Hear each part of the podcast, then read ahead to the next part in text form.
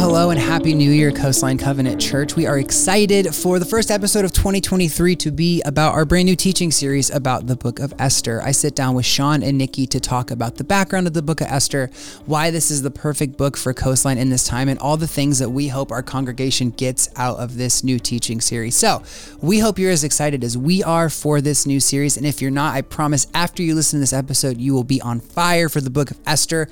We are excited for everything that is to come in Coastline in 2023, and we will see you next week and every single week after that. Well, hello and welcome to a very exciting episode of the Coastline Covenant podcast. Exciting for several reasons. First is I'm sitting here with Nikki and it's Sean. Hey guys, how you doing? What's up, Hunter? Nikki, Doing good. anything to say? No, glad You're to be awfully here. quiet over there. I, we literally No. Oh. just started, so I'm glad you're here because when Hunter and I do this by ourselves, it's unpredictable. Yeah, and you Sean- can keep know, us you guys just go walking off the the straight. rails. We really Well, do. Sean Okay. has Nikki on the podcast for a vital reason, that will become very clear shortly, but it was mostly for insurance. It's like, okay, at least I know if there's another body in this room, we're Yeah. not going to just Yeah. talk about the 1975 the entire time. Yeah. You're the filter. Yeah. That's, Okay. Your job Okay. is to help us restrain Yeah. all of our Yeah. worst impulses. I don't want to be rude, but if Nikki's job was to just be a filter for any of us, you've not done a very good job, that's true. I failed. especially Lloyd. But I want you to think about how far Hunter and I have come, though, from when you first started working with both of us. I mean, that was a long time ago, Nikki. Yeah. But we've we've both have grown up a lot. Nikki's known me since I was like 11. You're Like- a part. know, you're I a know. part of that story. If great. there's any maturity in us, sure, Megan and Melinda get a lot of the credit, but you you get some. I get too. some. I get a little bit. Yeah, I think also the- Megan would say you've helped mature her a lot too, just in life. Um, this is actually not a podcast about Esther. This is just a honey roast of Nikki, where we're just gonna go and be really honey nice to roast? her. Well, No, it's when you no. it's opposite of a roast. It's roast. like a nice roast. It's roast? a nice roast, Oh, yeah. made famous by Winston from New Girl in his episode where he it's his birthday or something, and he gets a honey roast. Oh yeah, it doesn't go well for him. Uh, It's like that's like the fourth to last episode of the whole New Girl series. uh, it's Wow. certainly not. It's like I Nick just and, finished it. Nick and Jess break up. Winston wants to be a cop. Like it's early on. It's not the last episode. Hunter, you're wrong on this one. You're thinking about Do they bring it back? You're thinking about Ferguson's funeral. I I don't know. I can't believe we're having this notes. conversation right Show now. notes. Show notes, yeah. and make sure you guys stream New Girl on Netflix. Offer code Coastline for a free month of Netflix. no, and I'm also Oh my excited because it's the first podcast of 2023, the year of our Lord. So, um, you know, it's going to be a lot more content coming this year on the Coastline Covenant podcast. So what did you do for New Year's Eve, Hunter? Uh, well, you would be surprised to know what I did for New Year's Eve. Me and Megan and Sassy, we went camping, and it, the craziest thing happened. You have no. I- You ready for the I- craziest I- thing in the world? What happened, Hunter? Sassy got attacked by a coyote, Really? but she won. Oh, you She came back into the tent. We we let her out to go to the bathroom for like a minute, and we heard like a crazy noise, like like you would not believe, like the guttural noise. Like it was seriously Okay, like demonic. I'm going to be the filter right now. what? Hunter is lying profusely right now. Right. It wasn't a coyote. You need it was to a know fox. this. It wasn't a coyote. This is all made up. I am I'm playing my filter card right Because? now Because? because we are recording this before Christmas. So none of us have even experienced New yes, Year's yeah, yet. yeah. A little peek behind I, the curtain. I am impressed at how you can just do that on the spot. And Yeah. if you knew how tired Hunter is of Sassy, you would know that he probably would have let the coyote have her. I love, as I famously said on the previous week's episode, the dog is a net gain. I am happy with the dog. If I, we Net talk about this a lot, we talk about this a lot, Megan and I. If when the dog, if she got attacked by a coyote, what would she do? And you, you talk about this a lot? well, yeah, because we walk the dog at night, and in our neighborhood there are coyote sightings constantly, uh, or at least next door tells me. And my goodness, you would you would think that Megan believes that this dog is some sort of like Hulk Hogan esque creature. She's like, no, it would eat a coyote. I said, this dog is afraid of when I open the fridge too fast. it's not going to beat a coyote in I- a but fight. don't you think like when threatened? She is She will- constantly threatened. If if your dog isn't sleeping 16 to 18 hours a day, it is stressed. And Sassy will spend a lot of time sleeping, but a lot of time just being very anxious. So I do not think she'd win in a coyote fight, and I hope If that the she coyote never has attacked to find that out. Megan, Oh, she would jump Sassy in. would win. Yeah, because she if thinks Sassy everybody- herself was attacked, no, no, No, chance. she wouldn't have a chance. And you, Poor thing. What Sorry. a wonderful way to start the year. Yeah. Violence and animals and filters and ah, man, This is why I love my job. That's why I love the podcast. You're supposed to keep us on track. Remember? Yeah. I, I here we are. I tried. I, I really did. Well, trying's not going to be good enough in 2023. We need you to succeed in being a filter. Okay. This is a legitimate operation, the podcast, and I think that this is going to be the year we monetize. I think this is going to be the year we become Christian famous. Sell some ads. We're going to sell some ad space. Okay. We're, you know, this You've got some dreams. I have some dreams in 2023, and Nikki, Okay. I need you to do your job better so my dreams can come true. Okay, I'll, I'll, I'll make that's my New Year's resolution To help my do dreams to be a filter better. Yeah, Hunter, Thank what you. is the optimal um, ad buyer for the Coastline podcast? That's a great question. Who do you think is going to be our first?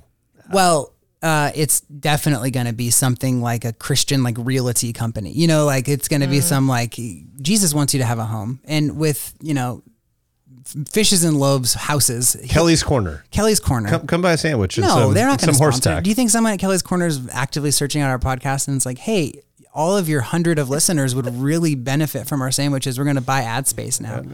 Can you believe we're going to cut this whole intro?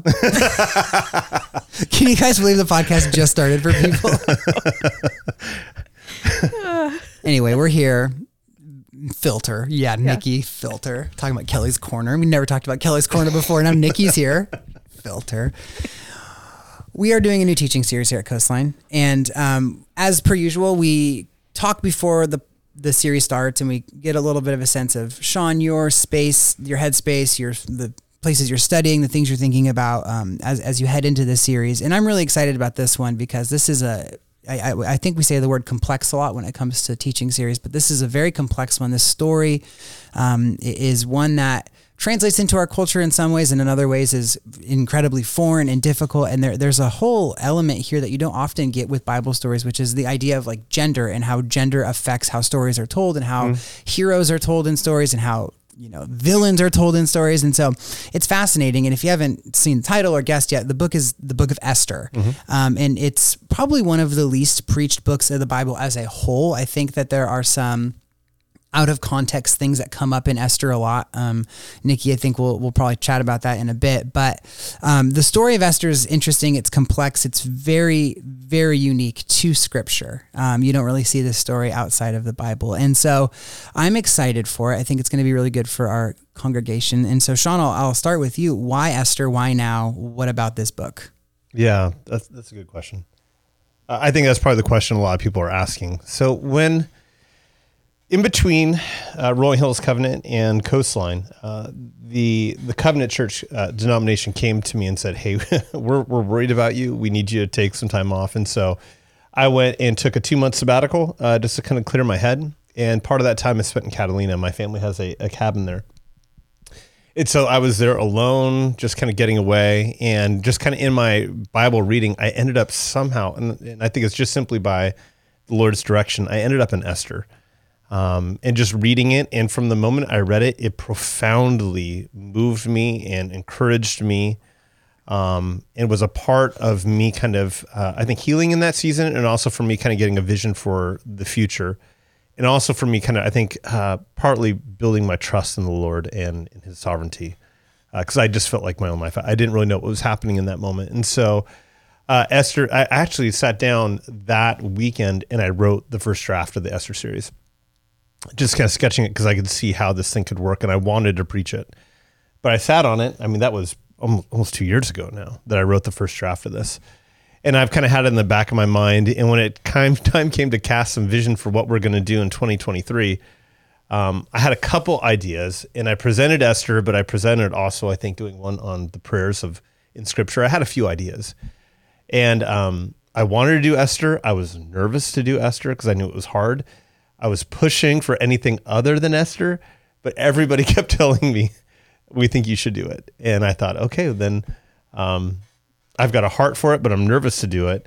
Uh, but it seems like God's kind of opening up the way. To Why do you think people wanted to hear Esther? I think partly because nobody's ever heard Esther preached.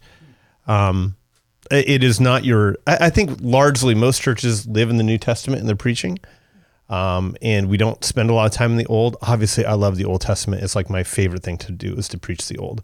So for me, I, I love to do that. Um, I think that it's also one of those books, and, and Nikki, this is probably where I'd love to have you weigh in on this. I don't think a lot of men in the church have read Esther. Um, probably the same is true with with Ruth. I don't think we. Um, it's just not something that men have really spent time in, and so we're unfamiliar with it because it's in the Old Testament. I think men are unfamiliar with it, um, and so since we don't know it, um, I think that became some intrigue into doing it. But also, it's a fascinating story. There's honestly, I think there's nothing quite like it in the Bible, and so I think that grabbed some of our attention. But I think we wanted to, a chance to give our people some exposure to a book that they just don't know. I mean, would you agree that it's? Yeah, I mean, I've never, I don't think I've ever heard an actual sermon series on Esther, right? I've done various Bible studies over the years. Typically, it's women's groups looking at female characters in scripture. So Esther's a week, right? Um, but not typically. And so you really, Esther is a hero for women, um, but mainly for just that that point where you know, like there there's the main line. Um, For a moment. yeah, Yeah. she she's the hero because of the moment where it's such a time as this, you know, and you hear women kind of use this and say, "What's your Esther moment?" When you were able to um, recognize, you know, that maybe what's happening in your life that there's a reason behind it, and then she kind of follows it up with that great line of, "If I perish, I perish." It's like that flip of courage that she takes on. And so women, I think, really cherish the book of Esther, but we cherish it because of primarily that section. And and you kind of miss the um, all the stuff with Mordecai and Haman, and like there's so much more to the book. Um, but we really focus on her because there obviously there's not a lot of female heroes in scripture that are highlighted to the degree that she is. You know, a lot of female, what I would say, heroes are side characters. But Esther, uh, you know, the book is titled after her. That so that for for a woman, that's a big deal. This so she's she's someone that I would say I really cherish, um, and I I have done studies on it, but like you said, they're not they're not all encompassing studies. They it's really just honed in on that one kind of chapter. Yeah. So when is your Esther moment? How do you know when you're having your? Yeah. How do you know? When, can you have more than one Esther moment? Yes, Okay. you 'Cause- yeah, absolutely okay. can. Good to know. But can you Good to know. clarify Yeah. that? Like, what is when people say or you're having Yeah. your like? Have you had an Esther moment, or this is your Esther moment? What are they saying? I can just see it at Hobby Lobby Well, right okay. now. um, on a I piece think of wood. like an Esther moment would be a moment of courage, Mm-hmm. um, where you're willing to step into something that you're afraid to step into. I've I've had people like, um, I had at least three different women say to me during COVID when I was doing stuff for women. Um, that I was put in place for such a time as this. Like they they were encouraged by my ministry during COVID, and so that you know if you're you if you're saying that as an encouragement to someone, that you're kind of saying this is kind of an Esther moment for you, right? Um, and so it's something that I think I, I look at Esther and I see a lot of power dynamics, the male female power dynamics. And here's a woman who, and you see it in the book. Um, she's so sexualized and she's so has no like role the whole time she's nervous. She feels a little skittish i'm afraid to mm-hmm. do this.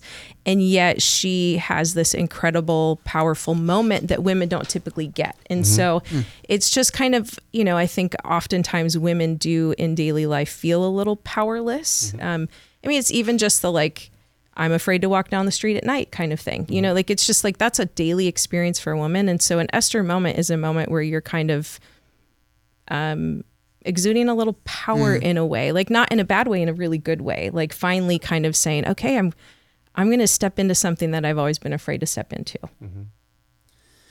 I, yeah, I, I, I really struggle. And I think as a man in the church, there's one part of me that can think about Esther. And then as a seminary student, there's another part of me that thinks about Esther. Um, you know, my mic's giving me a little feedback, so I apologize if you hear that. Um, but I think about like the, um, the the Ruth Esther like Bible study series. It's like they put them together, and they couldn't be more different. They Yeah. could not be two more different stories in the Bible. And you know, there's a lot of things that they do have in common. But I think the one thing they have in common is that the you know name of a woman is the title of the book.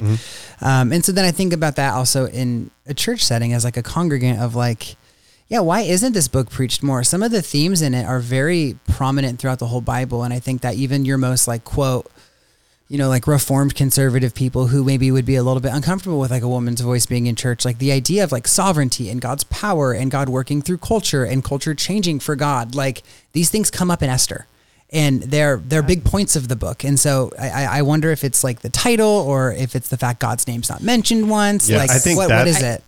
Go ahead, Nikki. Well, I think it's just the sordid nature.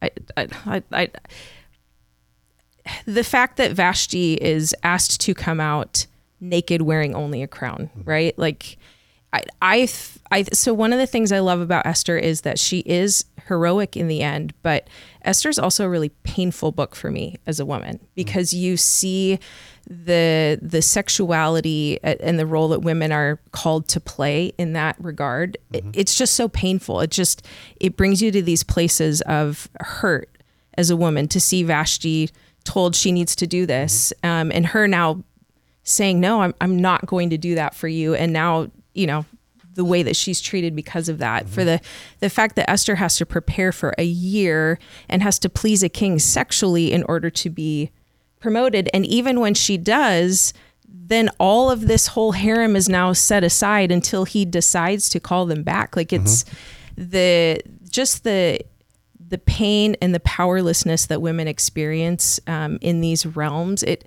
it just brings all that up and so i think studying the book of esther from the pulpit is hard because how do you talk about all of that Yeah. And Hunter, you mentioned it. Um, God, the name Yahweh, are never mentioned in the book of, of Esther. I think, Hunter, you maybe can remember this. I think it's like one of two books in the Bible where God is not mentioned. I think it's like this and Song of Solomon, like where God's just totally absent, like is not even in the story. And that's the hard part if you're going to preach it. Where is God in the story of Esther is really hard to find. So it is challenging because of the circumstances. It deals with things that are aren't really pleasant and are hard to hard to look at directly.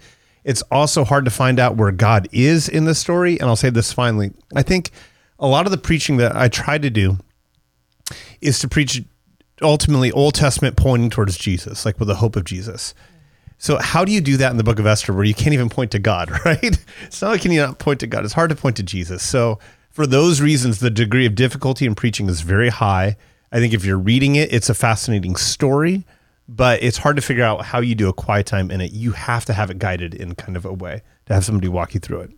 And I remember my first experience really studying the book of Esther was in seminary. My first, no, my last Hebrew class with was Ruth Esther, mm-hmm. and we just sat and read them. The two girl books, The two girl books, yeah, like which are just saying. nothing alike. No, no, like I just said, but like you have this course where you're sitting there and you're supposed to like read Hebrew and understand like this is God's word and like this is the holy text and and you're reading this book about like colors. Like the 1st mm-hmm. chapter of Esther has so many words that are only used once in the whole Bible because they're describing like these big ornate things and these big mm-hmm. beautiful like tapestry and all the food and all the colors. And I remember thinking in in Hebrew like this is pointless.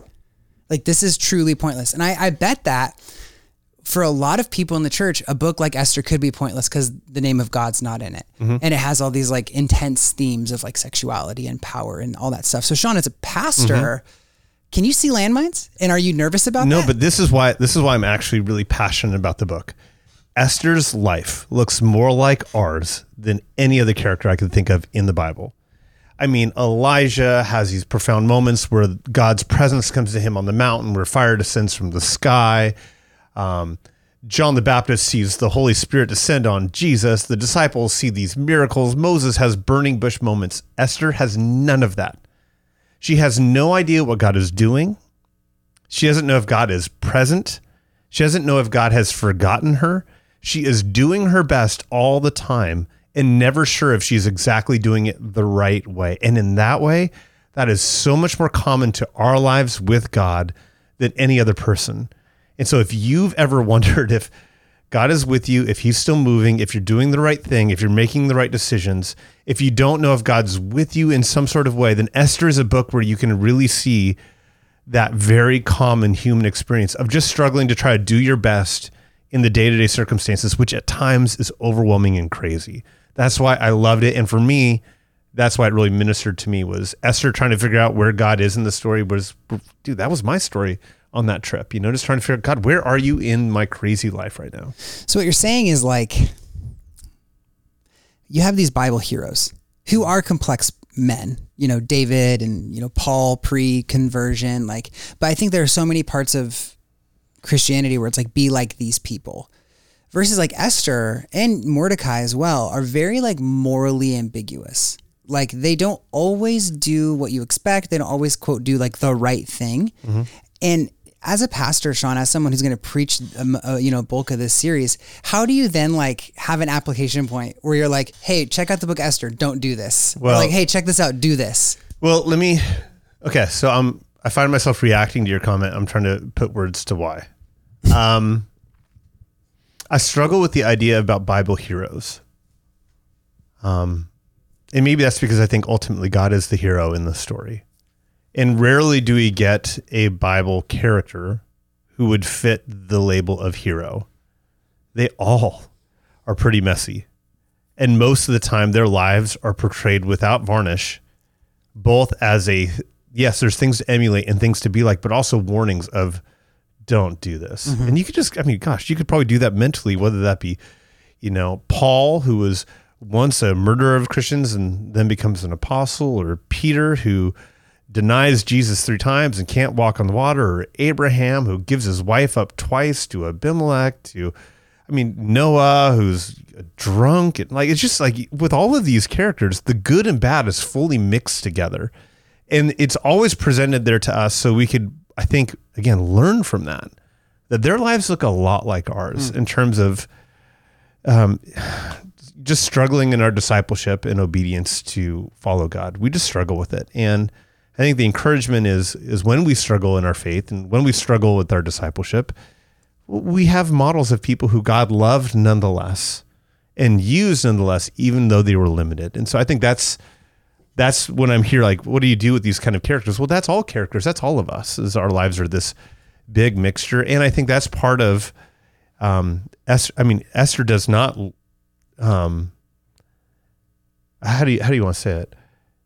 It's not like Esther's this hero the whole time. In fact, when do you meet her, Nikki, she's young and she's inexperienced. She's probably 13, 14, 15. She's a young virgin. I mean, she's not this bold, brave woman. She's thrown into this machine of an empire and she's just trying to live. She's just trying to live. Yeah, I think that's why she's so relatable. Is I think a lot of the story is things happening to her mm. and her trying to figure out how do I best respond. And that's how a lot of us live life, mm. right? It's um, not these it, it so much of life happens to you and now you have to go wait god are you in this you have to ask the big questions when life happens to you and God, how do I respond to this? And you have Esther who I think for the most part responds pretty well. You know, like she's always taking advice. She's always kind of asking Mordecai or he's giving her advice and she's following it because he's much older and mm. cares for her and wants the best for the Jews. And, and so it, it she's always trying to he grab onto wisdom when she can. But I, I do think a, she's responding to the things that happen to her, not creating her own mess per se. And hmm. and you see her responding, I think, well. Yeah. And and I appreciate that about her. That's where she just feels kind of like me, you know. Mm-hmm. So we talked about relatability, her story, God using it. So so what is the story of Esther? We've said several times this is not a very often preached read book of the Bible. Maybe someone listening to this has never engaged with the book of Esther. What is it about? What happens? What's the story? Yeah, the story is of a young girl who is swept up by um, the Persian Empire and is brought into um, the harem of the king. And from that, she actually becomes the queen of Persia. This Jewish girl becomes the queen of Persia. But they don't know she's Jewish. They don't.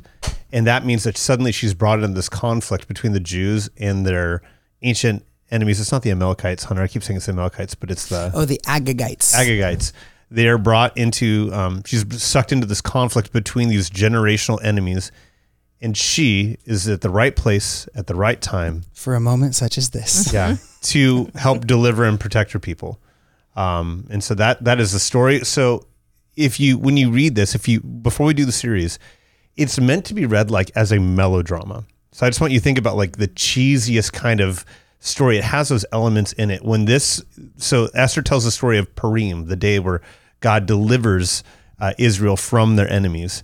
And when it's read at Purim, this whole story, um, the enemies are booed In fact, when they when they tell the story, they boo over the name of um, of Haman. They boo his name so that you can never actually hear his name read. The, the crowd does. That's funny. It's a big, so funny. fanciful, theatrical, joyful, rambunctious um, telling of the story, and it's a party. Purim is a party. So it's this dramatic, fun, and it's actually in Jewish culture. It's it's a children's story. Uh, where it is like right, isn't that crazy to hear? Because I mean, it begins with a harem. Open, open up the book of Esther and read it to your five year old tonight. But yeah, like- you but heard I it here first. Yeah. and- Veggie Tales. They did a whole. oh yeah, yeah. I mean, we could do a whole tangent about Yeah. how I've never engaged with veggie tales in my life, and I'm better for it. You're a youth Aw. pastor. Was, I didn't think you have you're a class so on Veggie for Tales? it. No, but we don't no, have to talk about no. that. I just don't have the context of like a cucumber. in my Veggie head. Tales I- scrubs the sexuality of the book. No. Very yes, much. it replaces it with Esther has to make the king a sandwich, which is great. It's so It's fun. Yeah, yeah. I mean, church kids, am I right? Yeah, and instead of being killed, you're sent to be tickled forever. It's the land. I, I'd rather be killed, if I could be honest. Yeah. Killed or tickled, I'm picking, Yeah. picking killed. A hundred percent. Yeah. Um, you've done nothing to compel me to watch VeggieTales or really read the Book of Esther. So just FYI. no I'm kidding. I'm kidding. So, uh, the funny thing about this book is that there's so many like little. It, I don't want to say like chances because obviously you know God is sovereign in this book, but it's like, uh, hey, remember that from chapter one? It's coming back in this chapter. Or remember mm-hmm. this idea? Mm-hmm. and, mm-hmm. and and to me, that is so awesome because a huge complaint I get a lot from students is the Bible's not relatable. The Bible's hard to read. The Bible is like it's it's a foreign, outdated book. But so many parts of life, it's like a callback to another season of life, and that and that's something I love about Esther with like the dice, and you know, at one point the king reads the royal edicts, and he's like, "Oh, Mordecai helped me out that one time." Like I'm, you know, and it's like, oh my gosh, like I've totally had that moment where I I'm reminded of something, but. With that, man, there are a lot of things in this book that are so stinking old. Uh, like a 187 day party or like, you know, all of the, the way that the harem and stuff works. So Sean, what are some of the ways that you're planning on bridging the gap between the world of Esther and our world in 2023? Okay, so it is. There's a ton of culture there, right? There's a ton of culture um, that you have to kind of walk through. But I, I do think that these people are actually really, really relatable. Um, I, do think you know the objectification of Esther being valued only for her beauty is something that I think a, a modern woman could at least understand or, or feel that. Um, I think the way that she is used by um, the men around her is something that is current to our current world. I think the abuse of power is something that is familiar to the world that we're in today. I think vendettas and age old, um, uh, just hatreds that go on and on is is familiar to us as well. Uh, I, I think the questions it asks about where is God when everything seems to be going wrong, yeah, that's a question for today as well. So yes, there's a ton of culture, but the people are very, they're still relatable, and I think that's part of the task is to help brush aside or explain the culture so that you can see the person. Because again, I think that with just a little bit of work, you're going to be able to see each character in the book and go, oh, I actually understand them because I've had that feeling or I understand that desire or I know someone like that or I've seen that situation happen even in my own present life. So I, I do think it's relatable still. Nikki, on your end, what are you most excited about being in Coastline for this teaching series? Um, I think I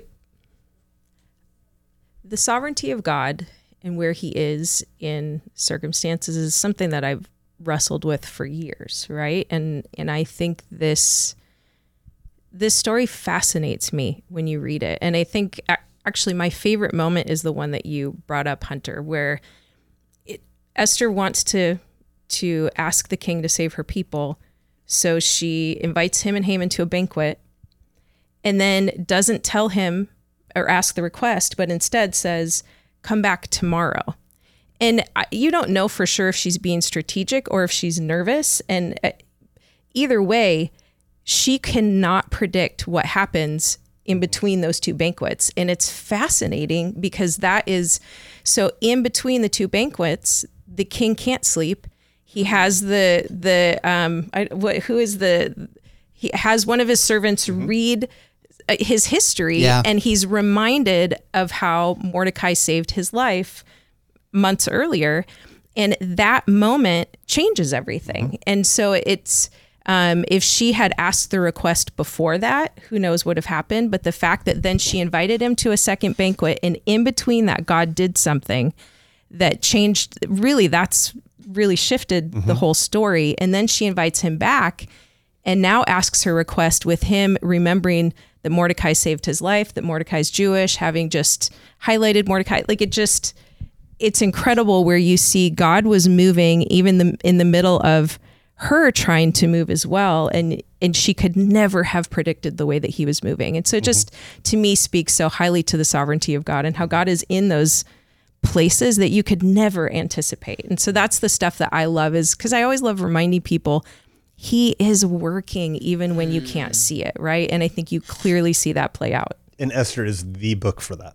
In Yeah. my Yeah. it's the book. Yeah. Well, I mean, I, I say this a lot on the podcast for some reason, but I'm always struck by in the Bible how consistently like the message is in the medium, like the the genre that the author chooses or the language and the way that it's all formed. It, it really lends itself to like a deeper understanding of what God is doing. And the fact that God is not mentioned in the book of Esther is like potentially the most it is like a loud way to say like just because it's not so clear that mm-hmm. God is in the story doesn't mean that God is not in the story.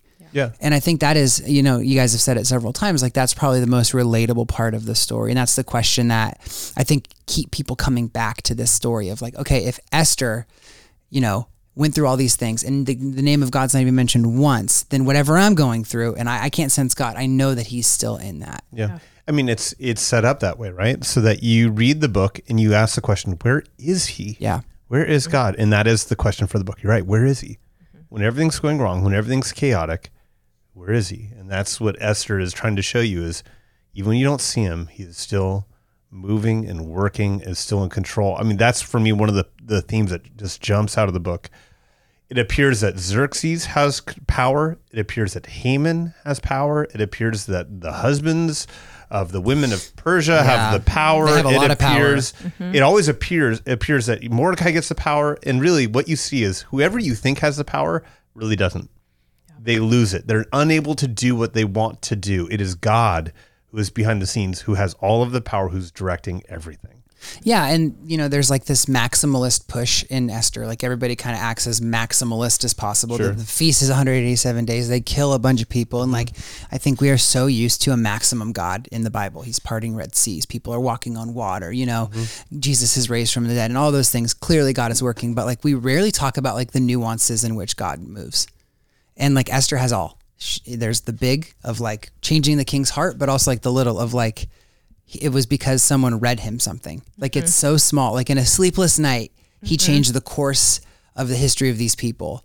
And God was in that small moment and in all the big moments as well, which makes it really relatable and really cool. So mm-hmm. like I think another thing that I experienced a lot in ministry is people are talking about their testimony and I don't want to give my testimony because not crazy things never happened to me. You know, I never have had the diagnosis or the loss or the pain. And so my story is not worth it. But Nikki, you and I, you know, we've done youth ministry for a long time together. And at winter camp, uh, you know, at Rolling Hills, we used to have a lot of students give their testimony. And we would always say the best ones were the ones where students could find God in the nuance and they can find God in the small things. And that's something I really hope that people can, in the book of Esther, as they reflect on their own stories, say, oh, God was also in the small things as well. He's always present, Right. right? I, even if you don't have some extreme life story, that's the beauty of God. That Yeah. you don't have that story, mm-hmm. right? Mm, like that he's good. just always been guiding you and you've been following. Like that yeah. Do you think we're going to see sing Waymaker in this series? If I know Michael Barker, yes. Even when I don't see it, you're working. Yeah. Even He's- when I don't feel it, you're working. You never stop. Are you asking for us to sing it? I just don't. I mean, if have we really preached Esther if we haven't sung Waymaker? Michael's not in my the office at the time of recording, but I imagine he's going to like barrel in like Kramer because he's going to say, Did you say Waymaker? um, I can't even tell you if Michael likes that song or not. I don't know why I just was so pejorative towards Michael and Waymaker. That was that was very out of character. Um, I, I keep mentioning seminary because I think that's my most poignant experience with the book of Esther, but I remember at the same time I was taking a class on Esther, I was taking a class on biblical theology, which is the idea of all of the Bible working together in its unity and its diversity. So obviously we've talked about the diverse elements of Esther. It's super historical, very cultural. God's not mentioned once, the name of a woman. But Sean, from from your perspective as a pastor, how are you hoping to show the congregation that Esther does fit in the grand story of the Bible that that you said is pointing people towards Christ. Yeah. Well, I, I think I don't know how I'm going to preach Christ. I just don't know yet. That's I think the biggest the things that stress me out about the about preaching this. I mean, we're going to have to get into um, free will, um, election, um, sovereignty. Those are really big, hard things to to preach and to do it succinctly and to do it in the narrative book. So those, I'm nervous about that. I'm gonna. How about this? This section, this question is gonna be what makes Sean scared. What makes Sean scared is preaching God's sovereignty, heights, and, and also clowns, spiders, spiders, but also trying to figure out. Uh, I think it's really. Uh, it's easy to preach a big God who's controlling all things. I'm trying to figure out how I tie it to the cross yeah. Uh, in a way that helps people in their everyday life. Again, it's just so easy to teach a passage like this and give you a, a Bible lesson. That's so easy to do. It's really hard to kind of apply it to their life. So that's the thing that I continually mull over is what is the message that God has for each and every person, for that sophomore at South High, for the kid who's flipping burgers at In and Out, for the kid who's scooping ice cream on the corner of Sepulveda and Western What's the message for them? You're really banking on a lot of kids listening to these sermons. and as someone who preaches to kids often, I can tell you they're not going to listen. they're out on the They'll playground the or the loft. And then they're gonna they're gonna not care at all about what you say. I promise you. It's more like the adult who's driving their kids to the kid flipping burgers in and out. That's the question. It, this is valuable. This is a valuable discussion, and I think what's really important for our people to hear and the people listening to hear is that like we don't just preach books of the Bible that we think we know and that we're like experts in. And it's like, oh, I've, I've crushed Esther before. And, you know, it's really cool, Sean, to hear you talk about the things that you're nervous about preaching about. Like, I really think that is so, so incredible and very illuminating because I think as a pastor, you're seen as the public expert on theology. Mm-hmm. And like, if you go up on stage, like, you better know what the book of Esther is talking about. That's why we have the nerds. Yeah. Man, yeah. like, honestly, the, I mean, we kindly call them the family theologians, but I mean, honestly, um, one of my hopes for the podcast is that we can get Andrew and Janine yeah. on here and to have them explore some of the big things because um, all our gifts are different. Yeah. My gifts are, are, I think, preaching and teaching, but the theology of it, I need to go to them as well and go, help me think through this, help me understand this, take me, um, walk me through kind of some of the thinking on some of the stuff. So um, it's a challenge for sure, but yeah. I'm, ex- I'm, excited about it. And again, I tried to get us to preach something else, but everybody was like, "This is the book," and I, and I really believe it is. I really think it's the right book. I'm I'm so excited, but it's going to be a challenge, and I think it will be interesting. If you ever sometimes get lost in a sermon and you get bored in it, I don't think that's going to happen in the series because it's such a fascinating narrative. Mm-hmm. It's such a mm-hmm. fascinating story. Um, and uh, it will be a series that would really encourage you. Like if you miss a week, dude, I totally get it. You should listen to the sermon because it will be hard to catch the next weeks if you don't get the one before. You'll just get lost in the story. Very serialized. Like what happens in it two is. is. very dependent on one. And it's a tight seven weeks. Yeah. Oh, seven, seven week series. It's going to be quick. Uh, but I think it'll be good for everybody to kind of commit yourself. Even if you can't be at church every week, make sure you listen to the sermon each week because you'll need it for to really get all of it. Yeah, and you know, it's we can talk a little bit about the podcast in this um, Esther series. We're going to follow the series fairly closely here on the podcast. Um, next week, really exciting. We're going to be talking to an actual Old Testament professor at Biola mm-hmm. about the book of Esther, some of the deeper theological questions that we have that like, you know, Andrew and Janine are the family theologians, mm-hmm. but you know, this guy's an Old Testament theologian. So this yeah. is going to be a really interesting discussion about like the ins and outs.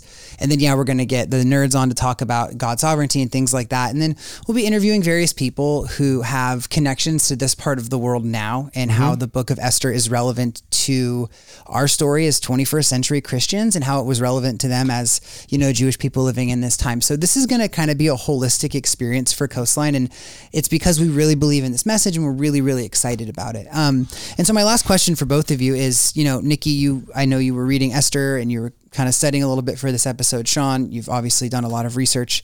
What is one thing that you've learned in your reading and reflecting on the book of Esther? What's one thing that you're taking away, even before the sermon series starts, that you're just really, really excited about?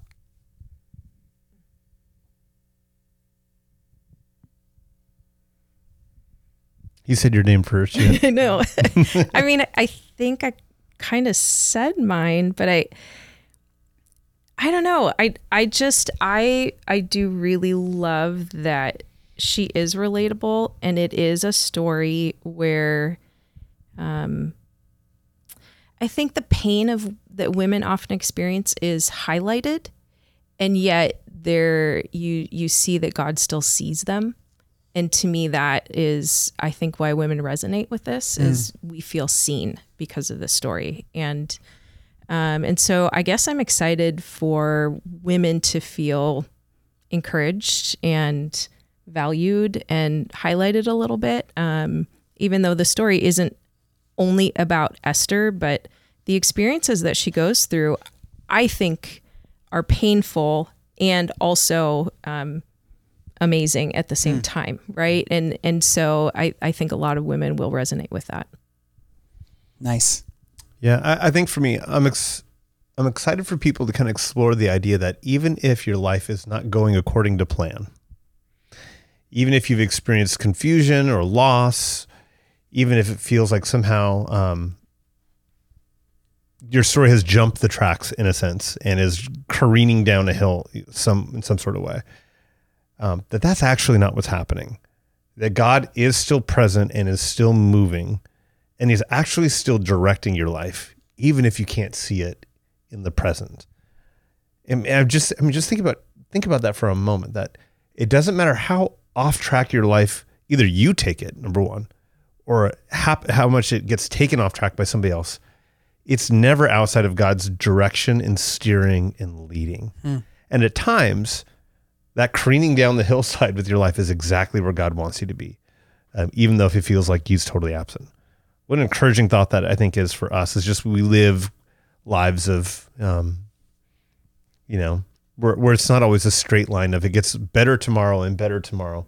What a hopeful thing to, to know that. And if we really knew that, if we really trusted that, how much would that change so much about our faith and how we live and how much more joy would we be able to take actually in uh, in all things so that's why i'm hoping for people and it seems particularly poignant in the beginning of a year where you're thinking about how you're oh this is the year Oh yeah, I'm gonna stay on track finally. Sure. And then you read the book of Esther. You're like, I wonder if Esther said, "This is my year," and then all this stuff happened. But you know, it happened, and here we are. And so your year is going to look a particular way, and hopefully, the book of Esther is a really good way to start it. Right, and like Esther, I think between Esther like one and two, chapter one and two, there's like seven years mm. between those two. Like it's like a really long time of her just going like, "What is happening?" You know, so it's those seasons could be really long. Yeah, and that party is really long in the beginning, 187 days. Yeah, I mean that is that's almost as long as a party I've ever been to. Would you want to go to a party of 187 days? Hunter? Sounds awful. My life's a party, baby. been living it for years. Man, if I can make it to a party till 10 o'clock, people in my life are generally impressed. Like, well, you're here late, little less 187 days. Well, I was going back and listening to some old podcasts uh, a couple weeks ago, and I was listening to the one that we did when we moved from more uh, evenings to mornings. And I asked everybody around the table, "Are you a morning or an evening person?" And Sean said, "After 10 p.m., I'm the worst version of myself." and so I'd love to see the worst version of you at a 187 day party. Just a monster. Day, day 180, you're like, it's like Lord of the Flies, just you. And that's a funny image to end on. Oh, Sean oh, go. going absolutely feral at a 187 day party. Thank you guys so much for jumping on the podcast. Uh, and we are excited to begin the book of Esther here at Coastline Covenant Church. We'll see you next week. Okay, guys, talk to you later.